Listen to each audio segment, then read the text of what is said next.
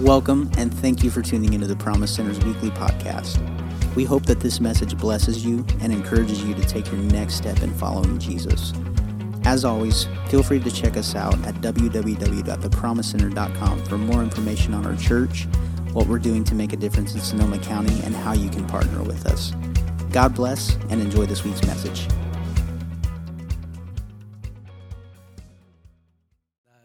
Said this twice already, and I mean this with all my heart when I say this. It is so good to see all of you today.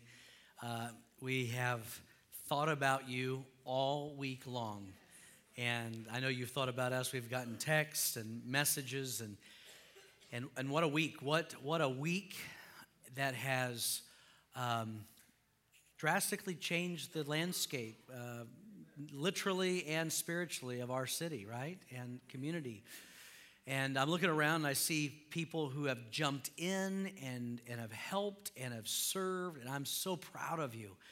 And one of the things that we've always believed here is that, um, you know, it, it's not about who does it, and it's not about um, getting the glory. It's about let's find who's doing it the best and get behind them. And so we have so many volunteers all through the week that have jumped into different programs and been at uh, Elsie Allen to the Vets Building to uh, jumping, car, carpooling, helping people uh, move through the area, getting supplies to some of the elderly. So I'm just so thankful for your heart. And I know that so many of you are going, we want to do more. And if there's, if there's anything you know of, let us know. And the best way to stay abreast of what is happening is on Facebook. We're just posting almost every hour, just updates. So um, please, please um, keep up that way if you can. The other thing is, I like to show a picture of, of just a few uh, of the people that we actually have their picture. There's more, there's probably another now six or seven that have lost their homes. We have some pictures of families in our church. Some of these faces you'll recognize. Some of them are service pastors um, uh, at the, I don't see where they are. My Okay, top right, the Reese family, that's my sister and my brother in law, they lost their home. And uh, my sister literally, um, they were trying to get out of the neighborhood, the Coffey Park area. They couldn't get out, ran back to the house. My sister jumped on a bike um, with the two little girls. She's pregnant, and she had the two little girls, and she put them in the back of this little trailer that pulls behind the bike. They're going, a Good Samaritan jumps over curb, gets to them, says, Jump in. Mikey get, has another bike. He's going and they're just barely getting out of the neighborhood. And these are story after story of people like this who didn't get a wake up call. And you know what what, what the, the, the fire moved too fast and there was just no way for us to to get that message. And and it just in many ways startles me. In many ways it humbles me. In many ways it it reminds me of that scripture of that that midnight call that awakening and what God is, I hope, doing in my heart to awaken me again to the need of our city and to the wonderful, beautiful people in our city who are crying out looking for direction. I believe that if anyone can serve and give an answer to the questions in people's hearts, I believe the church of, of God can do that. Amen. I believe that his body should be able to do that. So I'm so thankful for you. We love you guys so very much. Um, if there's anyone in here, um, who wasn't on that picture or wasn't in that picture or those pictures and you did lose your home we'd love to meet you outside because we want to we want to take this process more than just giving you some waters for the week but we want to walk you through the process. This is something that's going to be several weeks months and possibly years of walking through this and there's so many great resources and people even in this church and outside of this church who have said we want to be a part. So we want to just we want to lock arms with you and, and pray with you. Also, want to continue to pray that these fires would subside. We want to pray that God will just, you know, let those winds blow in the right direction. And I've been talking to firefighters. I talked. My neighbor's a firefighter. He's the uh, assistant chief fire uh, fire director, firefighter in, in, in Santa Rosa, and, and he was using words like, "We need a miracle, right? And we need we need something to happen." In our favor. And I just think people are looking for that, going, we just, we need, we need the Lord to intervene. And uh, I'm, I'm thankful that in this time there's been so much charity, goodness, compassion generosity. And, and I know the Lord is going to, to, use this terrible circumstance for His glory and to see uh, that generosity and charity move freely through our community. Um, we do have many stories. We have stories that we have wept. I mean, this in the first service, we literally the majority of the people whose homes burned came. They came to the first service, and it was a tearjerker. I mean, it was a tearjerker kind of service, and before the service and after the service. And uh, the Bible tells us this ingredient, this secret ingredient, that we are to weep with those who weep. And then it says, we're to rejoice with those who rejoice. And why this is so crucial is because this, in many ways, is the revealer of our own hearts. Because there's a tendency, even in humanity, when bad things happen to people, we feel better about ourselves. And when good things happen to people, we go, that's not fair. I wish I had what they have. But the ingredient that God gives us is this is that we're to weep with those who weep, and we got to be able to rejoice with those who rejoice. And so, out of this first week, there have been several stories of loss, several stories of, of, of, of you know, just pain, but then there's also been some wonderful miracle stories. And the cool thing is this is all of those stories, the good and the bad, they belong to us. The bad, we're going to jump in and say, we're going to get beside you and behind you. That belongs to us. The good, we're going to celebrate and go, look what God has done. So, what I want to do is, I want to invite Eric Birkeness to come up, and he's going to tell you a story that touched my heart. I want him to share it with you. Would you give Eric Birkeness a, a big Promise Center welcome?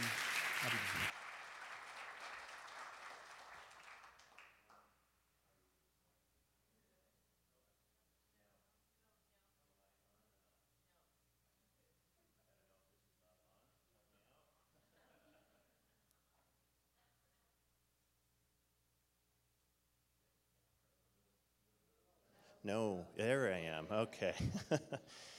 Hello. All right. So, my wife and I are experiencing something for the first time. It's called survivor's guilt. We have so many friends who have been impacted so negatively, and I'm here to share a story of God's grace on our, our family. Um, Sunday, 11:45 p.m., my son wakes me up. He's uh, studying to be an EMT, so he gets alerts on his phone of all these things that are happening. He says, Dad, there's a fire 10 miles from our house. He tells me where. And I'm like, Well, that is close, but I'm sure they got it covered. Let's just go back to sleep. No, I could not just go back to sleep. So I got up and we, we just processed and we looked over the hills and there was this glow. And I thought, gosh, that, that is pretty close. And uh, so I said, well, you know, we, we should be prudent. We should do something to get ready. So I said, let's get my truck turned around, empty the plumbing things out, and just get ready if we have to. So we do, and in that period of time, that, that glow grew. And I said, you know, I'd hate to wake up, wake up your mom, but go ahead and wake her up. Tell her to pack a bag, just in case. And so we got everybody packing a bag, and in the time it took to do that, there's more glow. And I said, you know, something's going on. Let's get, get what's important. Just get it in my truck. By the time we got my truck loaded, it's about 1.30, and the entire ridge is red. And we're hearing like a freeway coming. It, it was just like crazy. And then we start hearing explosions going off. And there are people's propane tanks and, and things just exploding. And I'm like, this is coming. And so I said, get the family out and go. And, and I got a couple more things, and then I took off.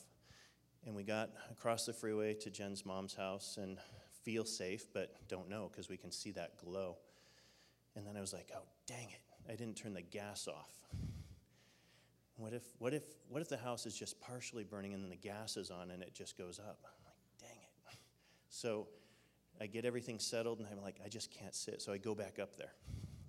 And, and I get to the neighborhood and I'm okay. I get up my hill a little bit, I'm okay. Always looking, where do I turn around if I have to? And then I see my house and it's not on fire. So I get up there and I see the fire coming over the hills. So I get the gas turned off and I'm like, just, ah, I should go. And then I just, I'm like super curious and I'm like, All right, maybe I could do something. Maybe I could do something. So my daughter Erica comes with me, and we do the same thing. It's safe, it's safe. Okay, the house is still there. And we go to turn on the garden hose, and there's no water. So we can't do anything.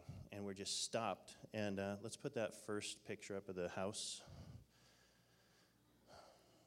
This is from our deck looking across at the ridge right next to ours.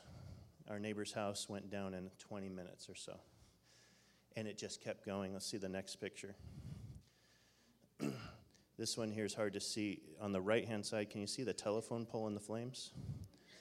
The flames had burst up, and I caught the picture as they came down. They were way higher. This was coming down the middle ridge right across from my house. And in between is nothing but dry grass and dried fallen oak leaves in between our ridge and theirs. And I was just like, okay, Erica, we should pray. She turns on worship music on her phone, and we just start singing. And we just feel the presence of God on our deck in the middle of this. We feel the presence of God, and we feel nothing but peace and safety in the middle of that. So this is right at dawn, and we start hearing explosions coming down our road towards our house. And I'm like, we got to go. And she's, actually, she said, Dad, we got to go. the voice of reason. All right, so we left. And, and I just, you know, hearing reports of fire jumping the freeway, I just could not rest. Is it coming our way too? And so, um, end up going over there Monday, 2 a.m., and uh, I had to go get the cat, so I got a police escort to get our cat, which I did need to do, but wasn't really excited about the cat. My family's happy, but anyway. and you guys, the fire that we saw that fire that we saw, you can move to the next picture. Actually, one of the things that did happen was right below that house in the middle. This is a picture my daughter Erica drew in processing the tension and the grief. That fire came around that house and down in this golden ribbon that looked like a necklace, just coming down the hill. And it was guided slowly, like a control burn, around the other side of the hill.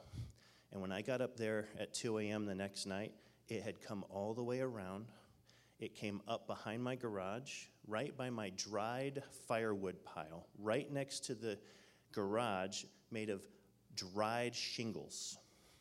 And it didn't touch the house. And it came around the foundation, the, uh, uh, the wall that holds up our deck, and it was on that. And there's. Uh, railroad ties. It came up to the railroad ties. It did not touch our plastic Trex deck that would have just melted and gone up. It was totally just like, like a control burn to protect our house, not consume it. So we, what we end up finding is this woman that was in our very first small group 25 years ago got this picture Sunday morning before there was any fire. Got a picture of our house in threat of fire. And she was like, she wanted to call us, you guys should cut away all the trees from your house. She was like, no, I can't be controlling like that. And then Monday, she woke up to the news of fires and she started worshiping and praying over our house and our family. And I think the timing might have been similar to when Erica and I were on there worshiping and praying. All that to be said is our house was spared by the grace of God. And I'm, I'm a firm believer that our worship was an intercession for that. And so the other thing that's uh, been going on is that my wife has been doing a little study on some Hebrew words, and there's this um, word um, debar, which is means word. Debar Hebrew word means word. Jesus is the word of God. Debar, the, the Hebrew meaning, is the doorway to the Father's heart. So, this Hebrew word, debar, means the doorway to the Father's heart. You put a Hebrew letter called Mem right in front of it, and we have Midbar, which means wilderness. And the M, the Mem, is chaos. What I want to say to you is that our chaos right now in our city is opening up a wilderness time for us. But the word itself is embodying the word of God, the door to God's heart. And that's our heart to his and his into ours. If we let him work through the wilderness time, through the chaos. And guess what's happening, guys? Just like in any forest fire, it burns out the dead wood. In our community, there's been a lot of dead wood interpersonally. People don't really care about each other and whatever. What do we see now? The dead wood's burned out, and people are connecting. They're loving, they're providing. And we don't see people clinging to the stuff. We see them loving what's real their family, their community, and their generosity is just coming forth. So I just want to say that worship is intercession and look for God in the wilderness. And we, the body of Christ, can help interpret what's happening. And we can be a part of bringing God into the community through this event. So let's pray. Father in heaven, we just want to thank you for what you're doing in the middle of all of this. God, we want to thank you that you work in wilderness times. And God, for those who are entering into hard times in wilderness times, God, that your voice would speak loud and clear, and that you, Holy Spirit, would be comforter and counselor for all of those who are in hard, hard times. And help us to not put labels like bad and wrong on them, God. Let's just sit with what's coming. Where's the good part of the story that trumps the hard part and brings your grace? And God, help us to be your hands, your feet, your heart to those in need. In Jesus' name, amen. Man. Beautiful. Thank you, Eric. In just a few minutes at the end of our service, we're going to receive communion uh, together. And this is, um, I think, one of the most appropriate Sundays ever for us to do that. Um, there are some churches that do communion every Sunday, and some churches that do it once a month. We do it four to five times a year. Um, we, we believe that communion is symbolic in the bread and uh, the cup but we believe that real communion, what Jesus intended was our hearts being knit together and doing life together. That when we do small groups or we're breaking bread after service and spending time with one another, that is where communion, as we remember the Lord, is, is really happening.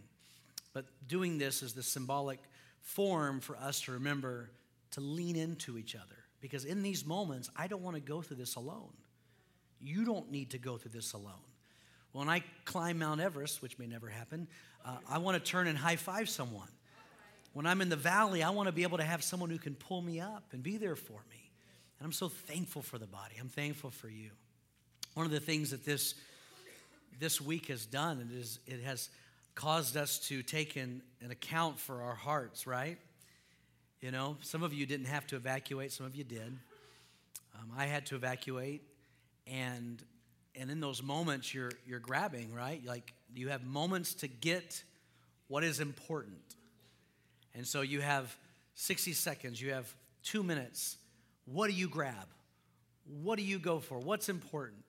Of course my oldest son joshua he's like ps4 he goes with ps4 save the ps4 and and my youngest son jude he gets a ukulele. I don't he doesn't even play the ukulele. The one thing he got was the ukulele. He, so, you know, and I'm, I'm stuffing my backpack with, you know, passports and documents and little tapes of the kids that I should have gotten digitally transferred over, but I didn't. So, um, that kind of stuff and slammed. Of course, it was all in one place anyway, so it was just kind of like a. But as I'm leaving, I'm thinking the most important thing are these people that are with me. And the most important thing is my faith in God.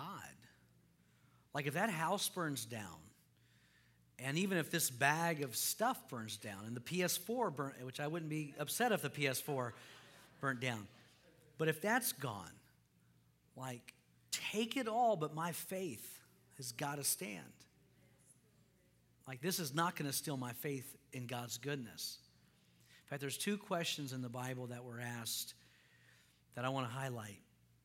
The first question in the Bible, in the Old Testament, if you boil it down, if you break it down, the first question that Satan imposes on humanity, it's this essentially Is God good?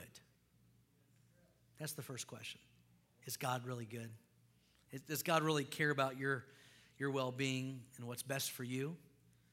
The second question I want to highlight is the first question in the New Testament. And this is when the wise men from the east come and they said, Here's the question Where is the king of the Jews? And this is what people are asking. They're asking, Is God good? And where is he?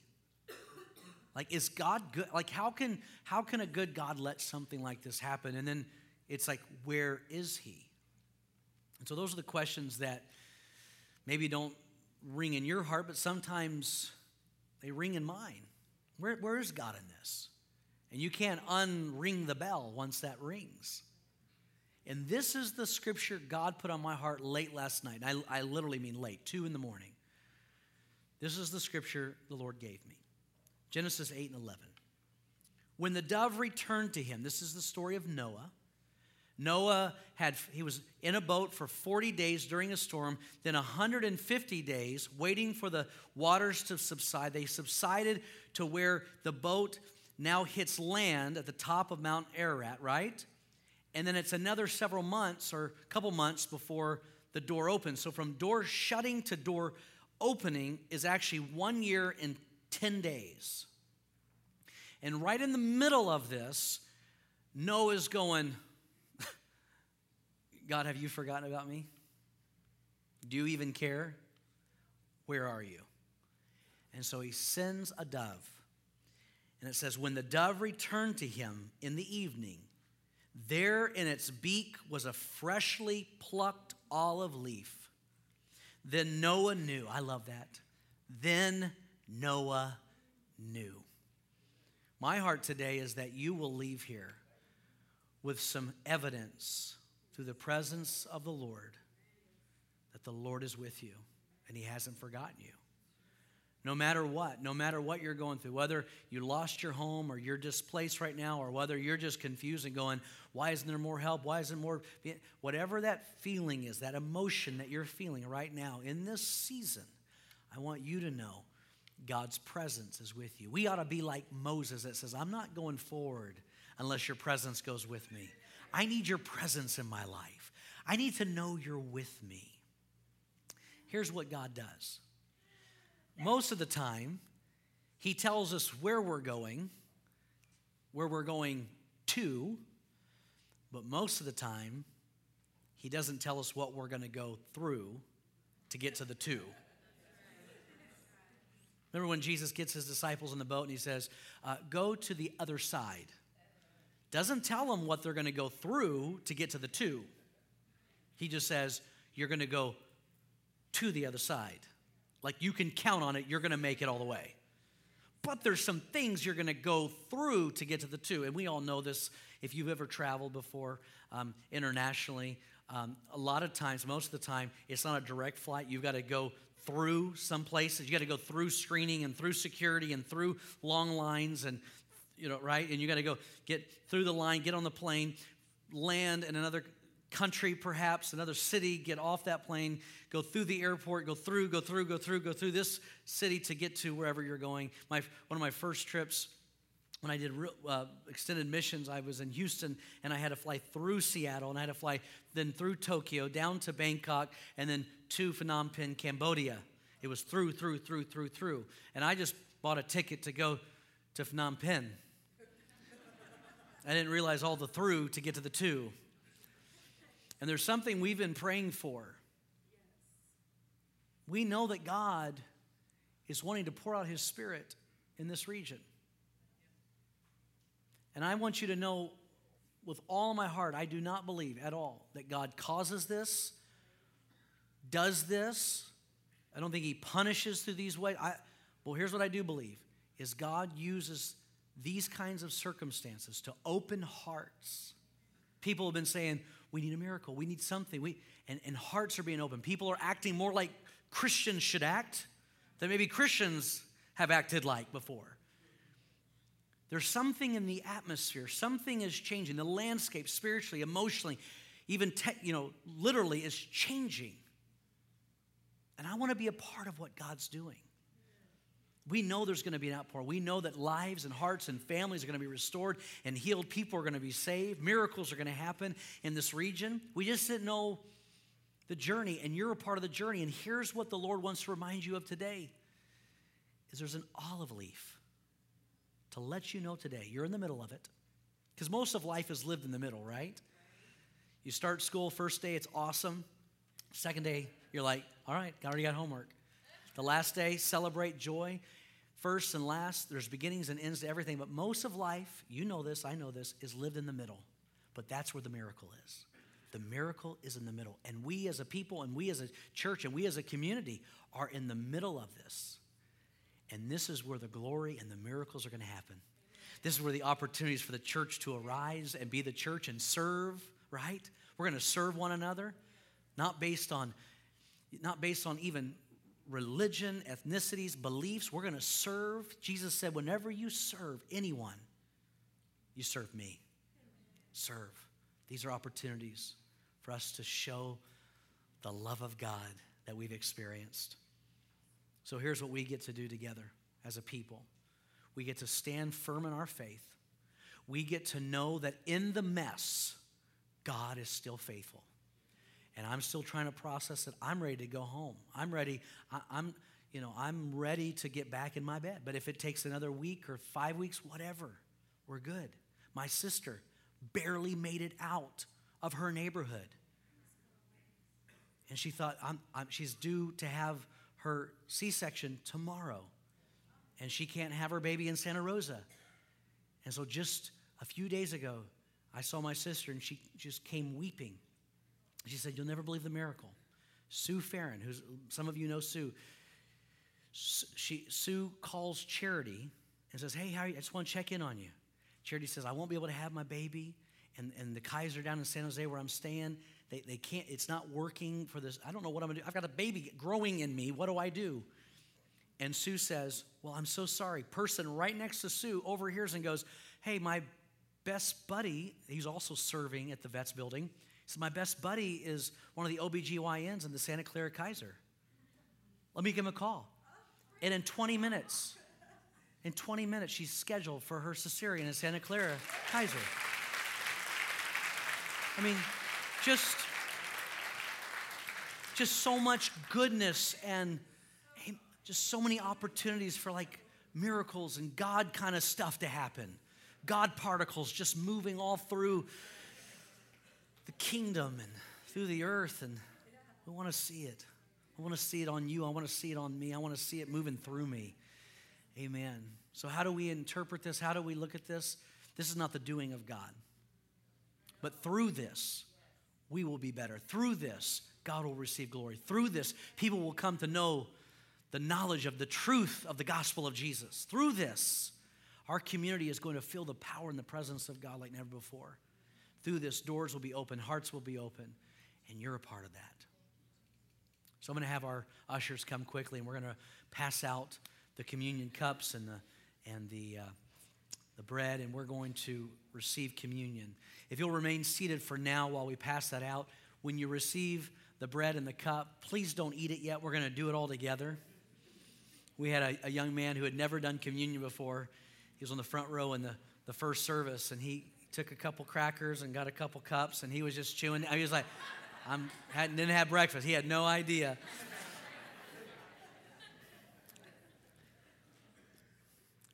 But this is a moment where we reflect and we remember what Christ did for us on a cross. This is a moment to come together and say, you know what? Jesus' last wishes before Calvary was don't stop doing this. Don't stop being one. Don't stop loving one another and serving one another. And when you see your brother needs his feet washed, wash his feet just like I did for you. Do for one another. I love this church. I love this community of faith, and I'm so proud of you. Isaiah chapter 43 and 2 says this When you pass through the waters, I will be with you. When you pass through the waters, I will be with you. And when you pass through the rivers, they will not sweep over you. You won't be overtaken by this. And when you walk through the fire, you will not be burned. The flames will not set you ablaze. It may take the car, it may take the house, it may take, it may disrupt our lives for a season or seasons, but it won't take my victory. This too shall pass. How long? I don't know. What will it look like when we get to there? I don't know. But we will come through. You're going to make it. You've been called to overcome and to make it. Eric, thank you for coming to three services and sharing your story. You're a pretty amazing guy. And I do believe that God does miracles. And I do believe that that gold necklace of fire is God just reminding us in the midst of the storm I'm with you. Here's a little olive leaf. Just remember, I haven't forgot about you. I haven't forgot about you. Amen. 2 Corinthians 4 and 17. For our light and momentary troubles are achieving for us an eternal glory that far outweighs them all. So we fix our eyes not on what is seen, but what is unseen, since what is seen is temporary, but what is unseen is eternal. Today, let us fix our eyes back on the eternal things that matter the weight of glory, the little troubles, the little things in life, the moments of distress and displacement pale in comparison to the glory that will be revealed through it all. Amen. Amen. Would you stand with me?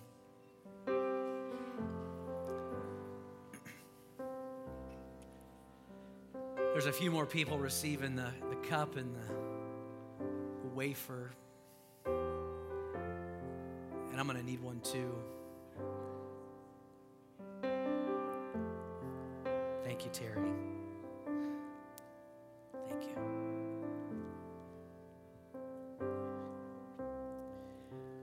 What this constantly reminds us of is this is that what has happened to us pales in comparison to what has happened for us. And 2,000 years ago, the greatest event in the history of mankind, the greatest love that could ever be known, the Word became flesh. He humbled himself and became a servant, emptied himself went to the cross and took your shame, your sin, your guilt, your pain upon himself. This reminds us that my life is hid in Christ, that every step is ordered of the Lord, and that He will get us through, and He is taking us to that destination that He's purposed in Himself. The blood represents the penalty of sin being washed away. The body represents the power of sin being overcome. I'm so thankful for Calvary. I'm so thankful that this brings us together. And this is what Paul warns. He goes, Don't do this not discerning the Lord's body, not discerning this right here that the miracle is always in the midst, in the middle of it all. I'm not waiting for perfect circumstances to say God is good.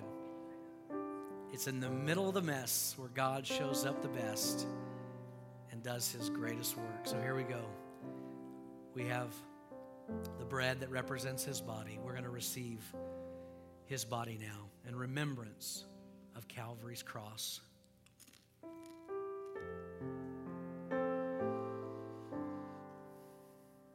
Receive this cup in remembrance of the blood that was shed on Calvary.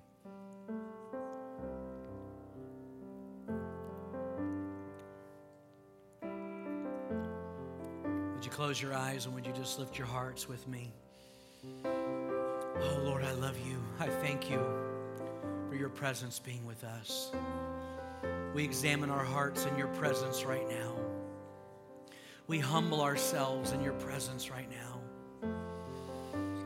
This cup represents your kingdom. This cup represents your glory. This cup represents your mission. This cup represents our freedom from Egypt and freedom from sin. That Passover, that all the judgments have passed over us, and we are free to move about the glory of the Lord and the blessings of the Lord. I thank you, God. I thank you for your mercy. I thank you that for the best days are ahead of us. And I thank you for what you're going to do in our community. And I thank you for pouring out your spirit upon all flesh and awakening hearts to the truth and reality of the kingdom of God.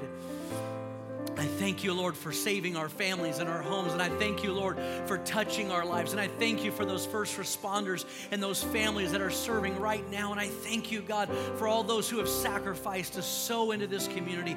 I pray blessings go out. I pray, Lord, your favor go out. I thank you, Lord, for you are good and you are faithful and you are wonderful, Lord. In Jesus' name,